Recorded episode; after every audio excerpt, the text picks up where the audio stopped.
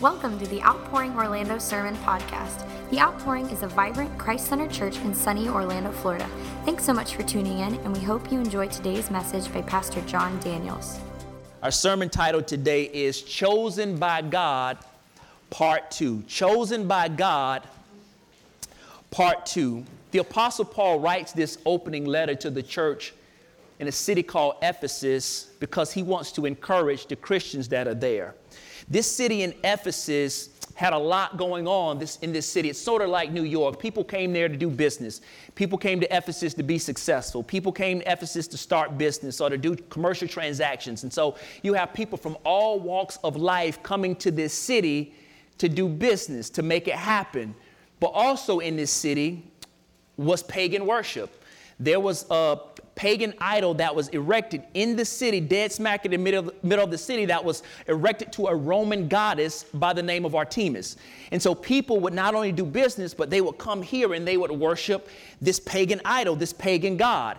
And so the Apostle Paul knows that there are Christians here who are, who are a segment of the society and population there that are trying to worship the one living true God. And so they could be tempted to look outside and look at what is going on to the people doing business and looking at how the people are worshiping this false God. And they could think that maybe we're not blessed because we're not worshiping how they worship. And so the Apostle Paul wants to let these Christians know how blessed they really are. And for us, whenever we need a reminder, reminder of how blessed we are, we need to look back at this passage and let our hearts and minds get drenched in the spiritual blessings that God has blessed us with in Christ. He wanted to encourage his audience that may have been discouraged by the things going on around them. They are no different than we are, that sometimes when we see people in the world, people who are not serving God, we see that they are blessed and that they are prospering. They have some of the things that we would like to have, and we can get discouraged in thinking that we are doing the wrong thing. And the Apostle Paul wants to give them the antidote to that discontentment, which is to let them know that you are blessed. You are blessed in Christ, and you have blessings that they don't have access to due to the nature of your relationship with the Lord Jesus Christ. Now, here's what I want to tell you today. Oftentimes, we can get discouraged when we see other people who are not Christians or not believers and they're serving false gods or they're, they're just in the world. We can get discouraged because they're getting blessed and we're not, and we can tend to think, what are we doing wrong? But I want to let you know that don't get it twisted. God rains on the just and on the unjust. Just because you see somebody who's not serving God being blessed doesn't mean that God has made a mistake or that God doesn't know what He's doing. That is God's common grace that He pours out on all people. The only reason He's blessing them is in hopes that at some point they would turn around and acknowledge where their blessings are coming from. And so we have to take, take heart and know that we are blessed in a different element. We have set aside, God has set aside for us special blessings in Christ that we have that they don't have. And so these blessings that we have are not of our own merit, not of our own doing, not of our own work, not of our own educational background, not of where we come from in our families. But the reason we are blessed is because God loved us and He initiated these blessings to believers. And the first spiritual blessing that this passage mentions that is a hard thing for Christians Christians to grasp is that God chose us. That's hard for us to grasp because we like to think that we chose God. I heard a message one day. I got excited. I got emotional tears running down on my face. They did an altar call, and I ran to the altar and I gave myself away. That's how I got saved. That's what I recall. But the scripture says something different that God chose us before the foundation of the world. Well, doesn't that violate my free will, Pastor? The only reason you had free will to choose God was because He chose you first. He enabled you to choose Him. And so we were chosen by God before the foundations of the world. You only chose God because He enabled you to choose Him. How do I know that we wouldn't choose God unless He enabled us to choose Him? How do I know? How do I know that, that, that God chose me before I chose Him? Because dead people can't choose. You'll get that later on in the coming weeks that we were dead in our sins and in our trespasses, and Christ, by His Holy Spirit, made us alive in Him. And the only reason we can choose God is because He allowed us to be alive and come to our senses and know that we had a need for a Savior. That's by God's grace. Dead people don't make choices. And so for many of us, it's hard for us to grasp because we got to think, man, well, why did he choose me and he didn't choose my unsaved uncle or he didn't choose my unsaved brother or he didn't choose my unsaved sister? How come my father's not saved? How come my mom's not saved? How come that son that is wayward, how come he hasn't given his life to the Lord? Why did God choose me and not choose him? Why is that, why is that, that, that the situation? Is God unfair? No, God is not unfair. And we need to stop thinking that we want God's justice. We do not want God's justice because if God gave all of us justice, none of us would go to heaven. If God gave all of us what we deserve, all of us would be on a one way ticket, fast track straight to hell. Ooh, I said that in church. Can you say hell in church anymore? And so we need to realize that we don't want God's justice. We just need to be thankful for God's mercy. The reason that you're saved is because of God's mercy, not nothing that you did. So for us, it's not a reason for us to question God. It should be a reason to praise God that God was overriding all of our foolishness, our past mistakes, all of the things that we've done wrong and are doing wrong, and God still chose to save you and I. And the only response that God deserves from that is praise is praise. And so, even when we have failed in our faith, even when sin is apparent in our lives, the purposes of God do not go away. Our salvation is rooted in Him and His sovereign choosing of you and I to come into a covenant relationship with Him through His Son Jesus. And so, last week, we looked at how God chose us. How God chose us. That's something that He did in eternity past. That is a past blessing of God the Father. But today, we're going to take a look at two other elements. We're going to look at the work of the Son, the work of Jesus the Son, and then we're going to look at the work of the Holy Spirit. So here's what I need you to understand if the Father plans our salvation, the Son accomplishes our salvation, and the Spirit applies our salvation.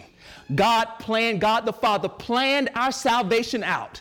The Son comes into the world and accomplishes what the Father planned. And then the Holy Spirit comes into our lives and applies so that we can live out what God commanded us to live out. Father, Son, Holy Spirit. And so we want to look at the Son and how God showed his grace to us through the Son. And here's what it says in verse 7 in your Bible, verses 7 through 8. It says, In him, in him being Jesus, we have redemption through his blood the forgiveness of our trespasses according to the riches of his grace that he richly poured out on us with all wisdom and understanding. This idea of redemption. Redemption is the payment of a ransom to reclaim something that has been taken away or is held captive. Let me say that again. Redemption deals with the payment of a ransom to reclaim something that has been taken away or something that is held captive. We've all seen the movie before where they take the rich people's son and they take him back, and what do they do? The bad guys call or they leave a note somewhere saying they want $50 million or the son is dead, right? You've seen that before, right? Okay, and so this is what this is. A ransom or redemption is reclaiming something that was that was taken away or something that was held captive. And so for us, deliverance of the ransom is by payment of a price. It is the payment of a price, especially applied, hear this, especially applied to the ransoming of slaves. And so redemption is the payment of a ransom to reclaim something that has been taken away or is held captive by slavery, and a payment of a price needs to be paid in order for that which was taken away to be reclaimed back. And so this applies to slavery. And so for us, this redemption rescued us from our sins, from our past, from our transgressions, and from the darkness. But many of us experience a delayed reaction to our freedom. We know that the gospel saves us, but unless we keep hearing the good news, we won't recognize we have been freed. We are free, but some of us are still serving on the plantation of sin and bondage. Some of us are free in Christ, but we still live like slaves in the world. And so some of us know we're free, but we're having a delayed reaction to our freedom. Let me make it real for you. In 1863, January 1st to be exact, President Abraham Lincoln signed an executive order called the Emancipation Proclamation, right? And here's what happened it didn't directly free any slaves when it went into effect But however, with the surrender of Confederate General Lee in April of 1865, he signed the order in 1863. Here it is in 1865. General Lee of the Confederate Army surrenders and simultaneously or sub- subsequently, Major General Gordon Granger landed at Galveston, Texas with the news that the war had ended and that the enslaved were now free. That holiday for many of us, is he talking about black history? It's February, I sure am. Juneteenth is the oldest known celebration commemorating the ending of slavery in the United States. Here's what I want you to notice. Note that this is two and a half years after the President Lincoln signed Emancipation Proclamation, which happened on 18 in 1863. Two years later, the slaves were free and they ain't even know it. And so they're free and they don't know that they're free. They're still serving in bondage.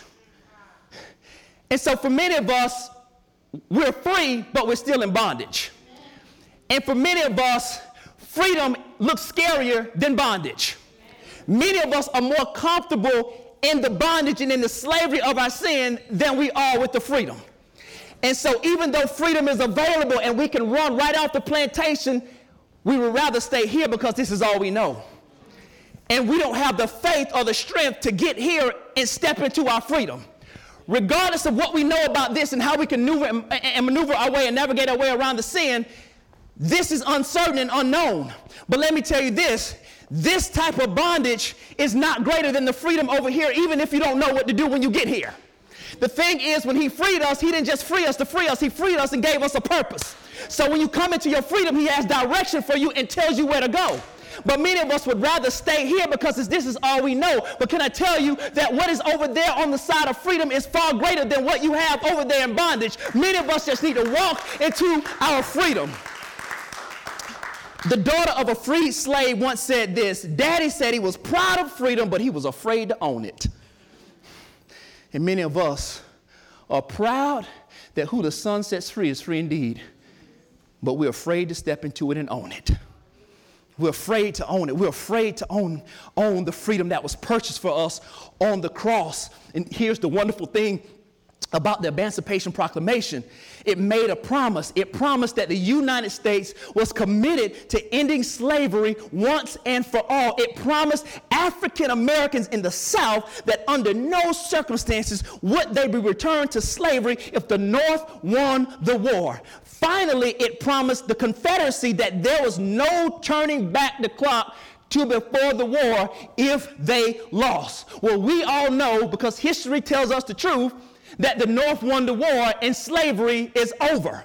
And so our emancipation proclamation here is the gospel, and here's what it rescues us from it rescues us from the curse of guilt, punishment, and shame, and the power of sin, and the just judgment of God's wrath on us. And the price paid for our freedom was not lashes on a slave's back, was not lashes in the, in the plantation, not lashes on the cotton field, but the price that was paid for us for our freedom was the shedding of Christ's blood when he died for our sins on the cross at Calvary. And this rescue mission was not just from our sins, but it also accomplished our forgiveness of the sin debt that we owed. So even if we were slaves, it brought us out of slavery, but it didn't stop us there. It also paid off any of the debt that we may have owed in the past. And so when we got free, we got free for real, for real.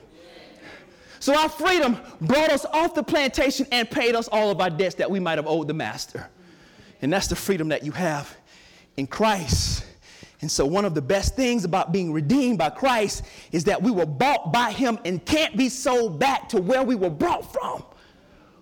Ooh, can you do it? Did you hear what I just said? You can't be sold back into slavery. The devil can't buy you back. He can't afford you. You were paid, your price was paid with the precious blood of Jesus Christ. So why are you going back to somebody that can't afford you?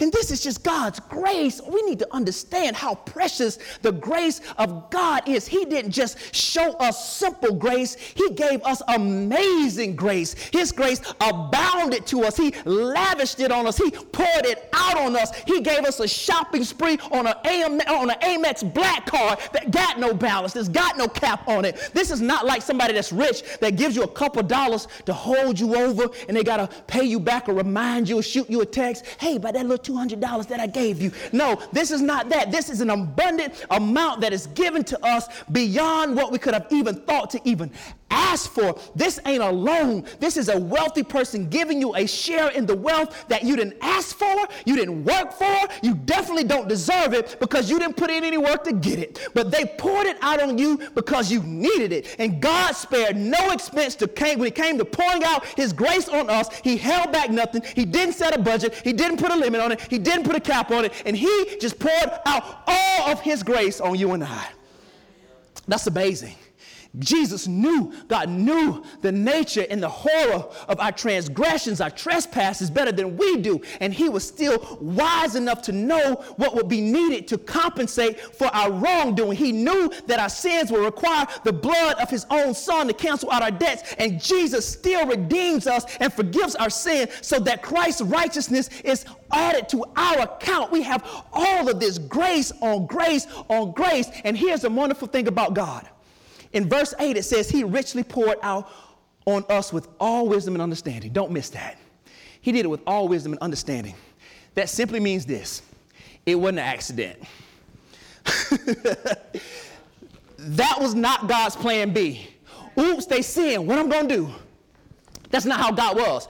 This was God's plan A. You see, God only has one plan, and that's plan A. You got a plan B. God don't have a plan B. God's got plan A. He only needs A because his plan always works out. God never has to have a backup plan. God doesn't need an education to fall back on in case his dreams of going to the league don't materialize. God ain't trying to get to the league. This, this is God's way that he saved us through Christ, and this was his plan from the beginning of time. God meticulously planned out your salvation. Oh, what is God going to do with me now that I made a mistake? God knew you would make a mistake before you made a mistake. That should give you assurance in God.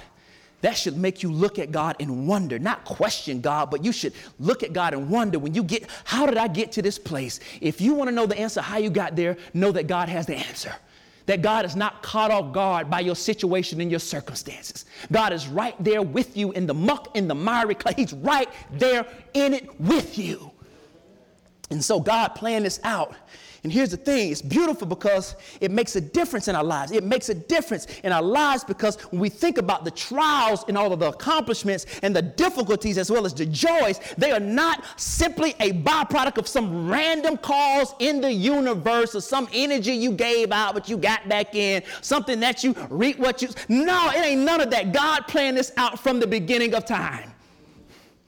Whew.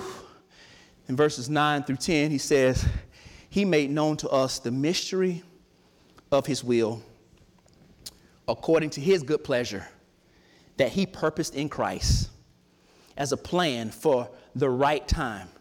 Here's why he did it to bring everything together in Christ, both things in heaven and things on earth. When it says that he revealed the mystery of his will that he made it known to us. That means it simply means that God reveals something to us that could not be possibly known outside of him letting us know. And here's what that does. The mystery reveals that God's ultimate purpose in redemption is to bring all things in heaven and earth together again under the lordship of Jesus Christ. The entirety of the universe, the church and the world will be subject to the lordship of Christ. He is bringing all people groups together in unity to worship the risen Savior. He's bringing black folks together with white folks, together with Asian folks, together with with Latino folks. He's bringing everybody from everywhere, from every nation, from every continent, from every tongue together to worship the risen Savior. And so for us, we need to pause and think about that. Why is it that we are so afraid or we feel so unbothered or we don't have the compassion to share the good news of the gospel with people that don't look like us? Church was never meant to be a homogenous type of place. Church was meant to be a place with all types of people coming to worship together around the throne. There won't be an AME church in heaven. There won't be a church of God in Christ in heaven. There won't be a Presbyterian Church of America in heaven. There won't be none of those denominational lines in heaven. Everybody will be together worshiping around the throne with the angels crying out, Holy, holy, holy, the Lord God Almighty. So why are we afraid to worship with people that don't look like us? Why are we afraid? Because that's not what heaven's going to be like. God is bringing everything in our lives together in unity to worship the risen Savior. What does that mean for us? It means that everything that is out of whack, everything that is broken, everything that is chaotic will eventually work together. There will be a union of the loved ones that were in Christ. All the saints, all the angels will worship and live together under the rule and the reign of the King of Kings and the Lord of Lords. Everybody will bow down and worship Jesus. And what does that mean for us?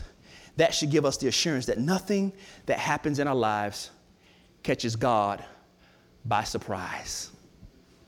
Nothing that happens in your life is a surprise to God. God is not turned off by, God is not repulsed by, God is not in fear of, God does not have trepidation of anything in your life that's going on that you didn't expect to happen.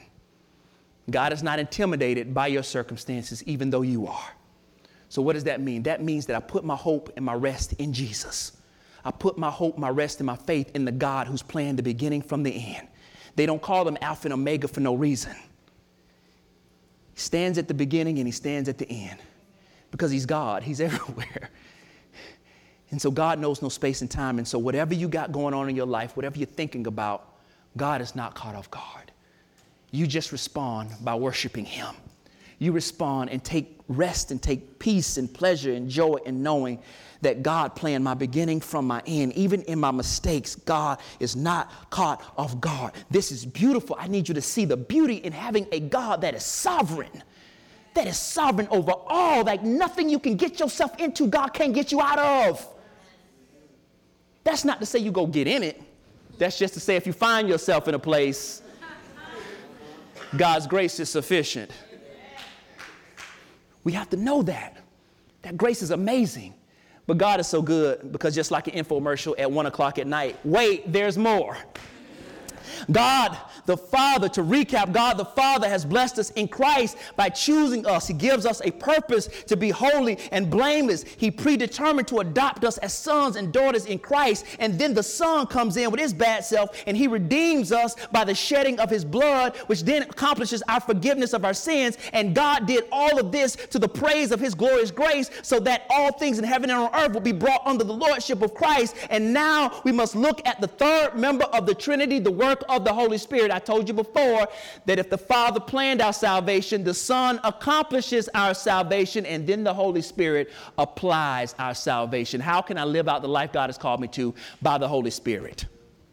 He's given us this great third person of the Trinity, this blessing to us, this gift called the Holy Spirit. And here's what happens God doesn't just buy us back from slavery and then adopt us to make us the adopted child that's just happy to have a stable home to grow up in. But here's what God does He treats us like His natural children, He leaves us with an inheritance. But instead of us waiting to get the full inheritance at a later date, He gives us a foretaste of it in the here and now. That's what the Holy Spirit is. And I want, to, I want you to read verses 11 through 14. Verses 11 through 14, well, I think it should be on the screen. Here's what it's going to say. It says, In him, I want you to notice something. In him, we also have an inheritance because we were predestined according to the plan of the one who works out everything in agreement with the purpose of his will so that we who had already put our hope in Christ might bring praise to his glory. Verse 13. In him, here's what it says you, notice he went from we to you, you also were sealed with the promised Holy Spirit when you heard the word of truth, the gospel of salvation, and when you believe. The Holy Spirit is the down payment of our inheritance until the redemption of the possession to the praise of his glory. Let me break this down to you. Verses 11 through 12, real simple. He's talking to Jewish believers. Verses 13 through 14, he's talking to Gentile believers. And what happens is the Holy Spirit is the unifying force that unites both Jew and Gentile together and makes them one. Your brothers and sisters in Christ that don't look like you, that have a different hue of skin, they're your brothers and sisters because Christ has united us. The Holy Spirit is the unifying force that makes us the body of Christ. And neither group, here's the wonderful thing you need to know neither group did anything in particular for God to save them. Their being chosen by God was based on His mercy, not their merit. You being saved is not based on your merit, but it's based on God's mercy. That's why we're saved. And so I, I need to I need to give you this, give you this, this, this more, paint a, paint a broader picture. Here's what the Spirit does. Romans chapter 8, verses 16 through 17. Romans 8, 16 through 17 says this For his Spirit joins with our spirit to affirm that we are God's children. And since we are his children, guess what? We are his heirs. In fact, together with Christ, we are heirs of God's glory. Here's the caveat. Here's what I want you to pay attention to. Here's what the prosperity preacher doesn't tell you. But if we are to share his glory, what else? We must also share his what? Ooh. They didn't tell me that part. They just told me God wanted to bless me so that I could be a blessing. Just told me that if I sow it and throw it, I'd be blessed. They told me if I spin around seven times and run around the church, supernatural breakthrough was going to happen in 30 days. That's what they told me. They didn't tell me this other caveat about if I want to share in God's glory, I also must share in his sufferings. That's just letting us know that life will be difficult at times. And for most of us, if we're being honest, life is difficult most of the time. Depending on how you grew up, where you grew up at. But we must suffer with Christ. We get all of the blessings of Christ. We get peace, we get joy, we get love, we get hope, we get all of these wonderful things, but then we get hard times. Life does not just go around us because we're Christians. But matter of fact, it meets us head on. And that's how we know how true our faith is. Don't tell me you love Jesus unless you get disappointed and you still love him. Don't tell me you love Jesus until you got a plan, the perfect plan, and the perfect plan don't work out and you still got to be a Christian. See, that ain't real faith when you just everything's going good. I got it. He liked me. I like him. This is wonderful. This is great. But no, he don't even like me no more. He stopped calling me. He broke up with me. I saw him with another girl. I don't know what's happening. I'm leaving Jesus. No, no, no. He left me. That must mean God didn't want it for me. I'm gonna stay right here with this broken heart. I'm gonna worship Jesus. I'm gonna love Jesus. I'm gonna keep serving. I'm gonna keep living. I'm gonna wait for what God has for me is mine. That's real faith. Don't tell me you blessed until you blessed when you're going through a mess. He saved us, but here's the beautiful thing. He saved us, but once he saved us, he did something to ensure that we will remain saved. God know his kids. He know his kids crazy. so when he saved us, he did something to make sure that we would remain saved that, that, we would, that he would ensure that our inheritance was, that was promised to us would remain with us. And here's what it says in verse 13, keyword, in him you were also sealed with the Holy Spirit when you heard the word of truth, the gospel of your salvation, and when you believe. Let me give this to you. An owner of something in the ancient world would mark his possessions by attaching a seal to it. He would put a seal on it to show his ownership. Boom, this is mine, my name, my date, my company, whatever it is. Boom, this is my possession. Nobody can take it because it has my name on it. It's sealed. That's for ownership. But then the other caveat of being sealed was the authenticity of the thing that was owned. This saying this is authentic, this is real, this is the real thing because it has the stamp on it, it has the mark on it. And so here's what happens when we get saved, God tags us and leaves his mark on our hearts. How do I know somebody's a Christian? Because they exhibit fruit of the Spirit. They show some peace, some patience, some long suffering, depending on what day it is, some joy, some, some compassion. They, they show some, some, some, they exhibit some, some, um, some characteristics of the Spirit of God. They, they show some fruit. But if you say, you meet somebody that's a believer and they say they love Jesus and they don't bear no fruit, they can't hold their tongue out one day out of the week they curse every day. They stay in sin, ain't never out of it. They've relegated their lives to just being, this is my issue. And you don't see the work of the Spirit in their lives making some changes to their lives. Because the truth of the matter is, if you've been saved, you've been saved. It don't mean perfect, but it does mean progress. Don't mean perfect, but it does mean progress. And so he tags us with, with the seal. And here's what happens it says, when you heard the, the, the truth of the gospel and believed it, what it means is it means trusting in Christ for our salvation. And at that moment, we are baptized with the Holy Spirit. Wait a minute, Pastor. Hold up. You're going too far. I grew up and they told me that if I don't have evidence of speaking in tongues, then I ain't got the Holy Spirit. Ooh. They told me if I don't get baptized, then I ain't got the Holy Spirit. What you mean, the moment of salvation? They told me that I had to come down to the altar for a tarrying service and they had to say, Jesus, Jesus, Jesus, Jesus, Jesus, Jesus, Jesus, for me to have the Holy Spirit. They told me unless the bishop lays his hand on me, I don't have the Holy Spirit. So what you talking about, Willis?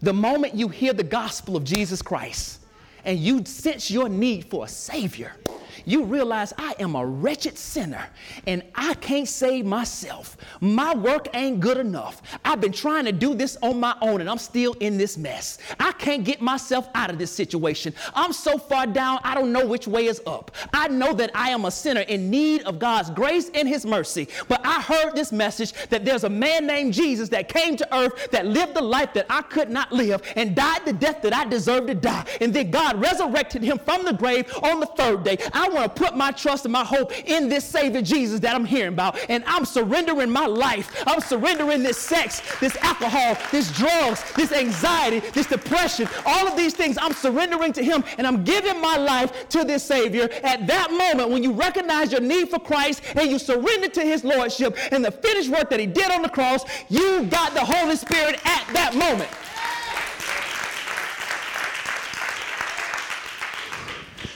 Now, when you go tell your grandmother, I have nothing to do with when she throws her shoe at you. But God puts that on us. And what he's saying with the Holy Spirit is, You're mine and I'm yours. You belong to me and I belong to you. This is our covenant relationship, and it serves, the Holy Spirit also serves as a deposit. Here's what it says in verse 14 The Holy Spirit is the down payment of our inheritance until the redemption of the possession to the praise of his glory. I'm going to read that again. The Holy Spirit, hear this, is the down payment of our inheritance until the redemption of the possession to the praise of his glory. Let me give that to you. Some of us grew up in particular circumstances. And so, back when close to Christmas time, you tell your mom you want something, they had this program out at certain stores called layaway. And if y'all ain't have no money, you put it on layaway. Hopefully, we come up with the money before Christmas. Or we're gonna have to make up a lie to tell the kids that Santa Claus got the wrong address.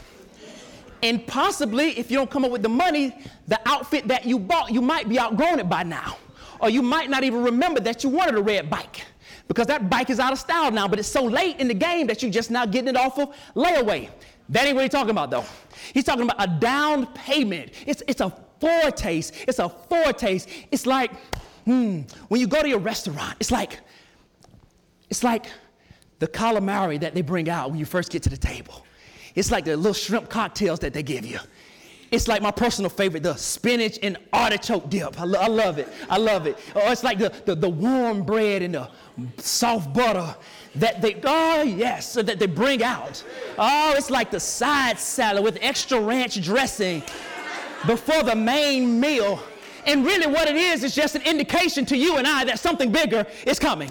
It's an indication that something better is coming. It's an indication of something more savory that is coming. It's an indication that something more flavorful is coming. It's an indication that something more feeling is coming. That's just an appetizer. But you know, because of the appetizer, that at some point the filet mignon is coming out. The, the pan-seared tilapia is coming right behind it. Or, or for Eric, the chicken marsala is coming out pretty soon. And so it's just a foretaste of what is to come. The peace, the joy, the love, the patience that you experience now by product of the Holy Spirit is little but of a shadow of what God is going to do when He comes in the new heaven and the new earth. This is just a taste.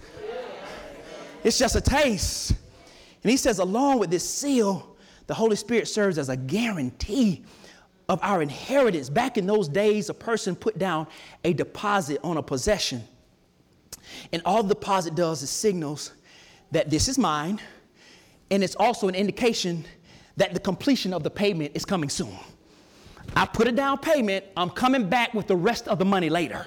Whether it's 20%, 10%, whatever it is, I put a down payment. This mine. You can't sell this to nobody else. This is mine. I'm letting you know that's my property. Nobody else can buy it. I'm coming with the down payment later on, and I'm going to pay it in full. And He gives us the Holy Spirit as a down payment or the deposit of our salvation, and it secures and lets us know that all will be paid in full later. It is a security that no one else can take the possession of the property. I just put a down payment on it. Security that says is mine and no one else, no devil in hell can stake claim to my son or my daughter because I put a deposit on them. Nobody can take it away from me and I'm coming back to get them later.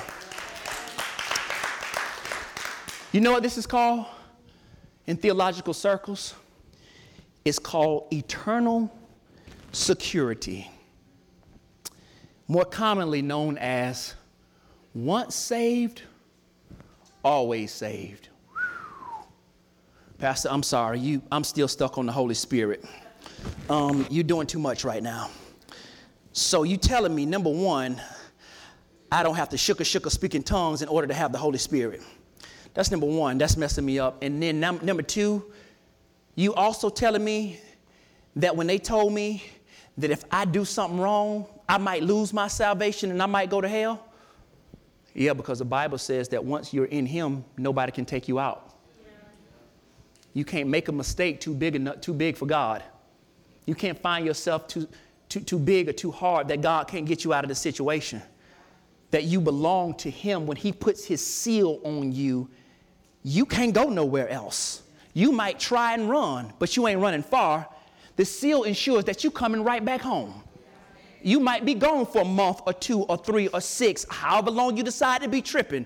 But if you got that on the inside of you, you ain't leaving for too long. You coming back home. You know where home is. You might find your way down a dark alley and you might not have directions. But the Holy Spirit, MapQuest, GPS, whatever you want to call it, He's going to direct you right back to your home base when you come back to the Father. And He's waiting for you whenever you come back from your season of tripping. And He ain't going to get on you. He's not going to punish you. He's not going to chastise you. He's just going to say, Welcome back home home, son and daughter.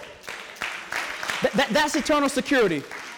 But, but, but you don't believe me. So, so I'm to let Jesus speak to you. Jesus said, John chapter 10, verse 27 and 30. Here's what Jesus said My sheep hear my voice. I know them and they follow me. I give them eternal life and they will never perish ever no one will snatch them out of my hand. And if my hand ain't bad enough, my Father who has given to me is greater than all. No one is able to snatch them out of the Father's hand because the Father and I are one. So if the devil thinks he's bad enough to take it out of Jesus' hand, he can't because the Father's hand is on top of his hand. So if you are in Christ, there's nothing that can steal your salvation away. The question is, are you saved?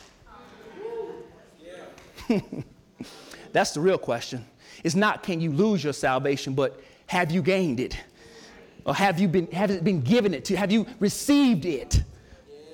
No difficult thing can take us away from God. Job loss, breakup, divorce, sickness, heartbreak, depression, nothing can separate us from the love of God. I need you to hear that today. No matter what mistakes you've made, you cannot be separated from the love of God. You cannot be separated from the love of God. You cannot be separated from the love of God. Your mistakes cannot separate you from the love of God. And here's my last scripture, Romans 8, verses 37 through 39. It says, No, in all these things, whenever you get discouraged, I want you to read this. No, in all these things, we are more victorious through him who loved us.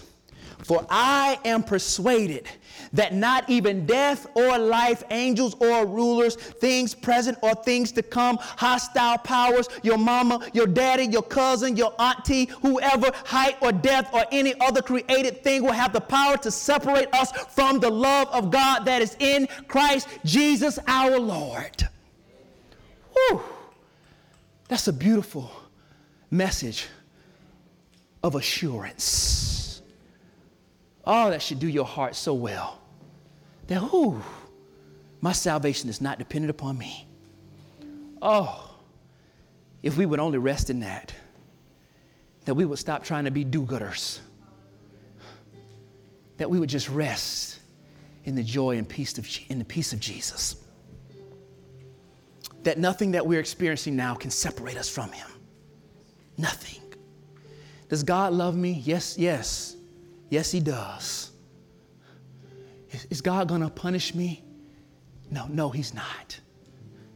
Is God out to get me? No, He, he loves you. There's nothing that can separate you from the love of the Father. God the Father ain't like your natural daddy. He ain't kicking you out of the house. He's not going to disown you. He's not going to leave you out of his will. You have it, even if your natural daddy is broke, you got a rich spiritual daddy. Oh, that's good. All of these blessings are ours in Christ Jesus. You might be think you, you might think you're blessed by your house and your car, and you might think that you're gonna be blessed when you get the six-figure, seven-figure job. You more blessed now than you will ever be. That's real. But they told me if I just be determined and I just create the world with my words, and if I just think positive thoughts and I stay around positive people and I cast out all negativity from around me, if I just get away from negative energy, that my life will be this wonderful thing. I- I've never seen that in Scripture.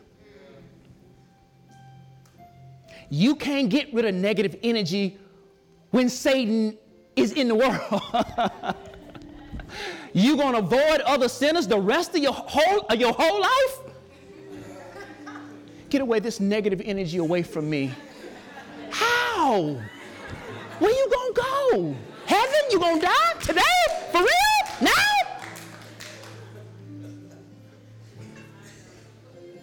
What kind of nonsense is that? Y'all be posting it. No negative energy. Hashtag positivity.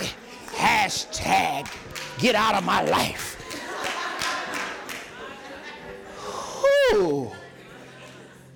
Y'all got to stop listening to the gospel of Instagram.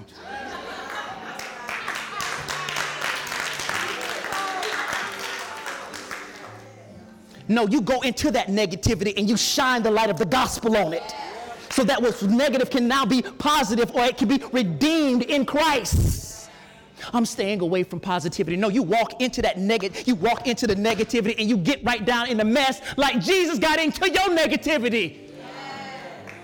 He didn't say, I'm going to stay in heaven, Father, and get away from all of that negative energy. No, he said, Daddy, send me. I'm getting right down into this negativity. I'm getting right down into this junk, this gossip, this backstabbing, this sexual immorality, this lying, this stealing, this cheating. I'm going to stay right here until I redeem it all. That's the kind of God we serve. the gospel ain't afraid of your coworker. What's wrong with you? But we have all of these blessings in Christ. God's sovereign election of the saints, his adoption of us as sons and daughters, the redemption and forgiveness from sin through Christ, the gift of the Holy Spirit, and the eternal security are all found in Jesus. Why would he do this for me, Pastor? And I'll leave you with this. He did it because he loved you and he did it so that you would praise him. He did it so you would praise him. He did it so that you wouldn't be ashamed to praise him. He did it so when you wake up in the morning, you would recognize how blessed you are. That you being blessed is not predicated upon what's happening in your existential circumstances when you wake up in the morning, but that you are blessed in Christ. You have everything that you need, and all things are working together for the good of those who love God and are called according to His purpose. It all starts with His will starts with His will and ends with His glory. We're only here for the glory of God, that He would be lifted up before oh, all men. Jesus is the reason that we've been chosen.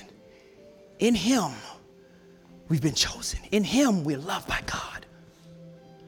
So if you want to be blessed, you must be in Christ. But take heart, brothers and sisters, in knowing that if you are in Christ, that if you are in Christ, I said in Christ, I didn't say in the world, I said in Christ, you've been chosen by God. We hope you were blessed by the message today and would love to hear about how God is using this ministry in your life. You can connect with us online at outpouringorlando.com to share your story, request prayer, give financial support, or learn more about our ministry. We'd love to see you at one of our Sunday services if you're ever in the Orlando area. Thanks again for joining us today. Have a wonderful week.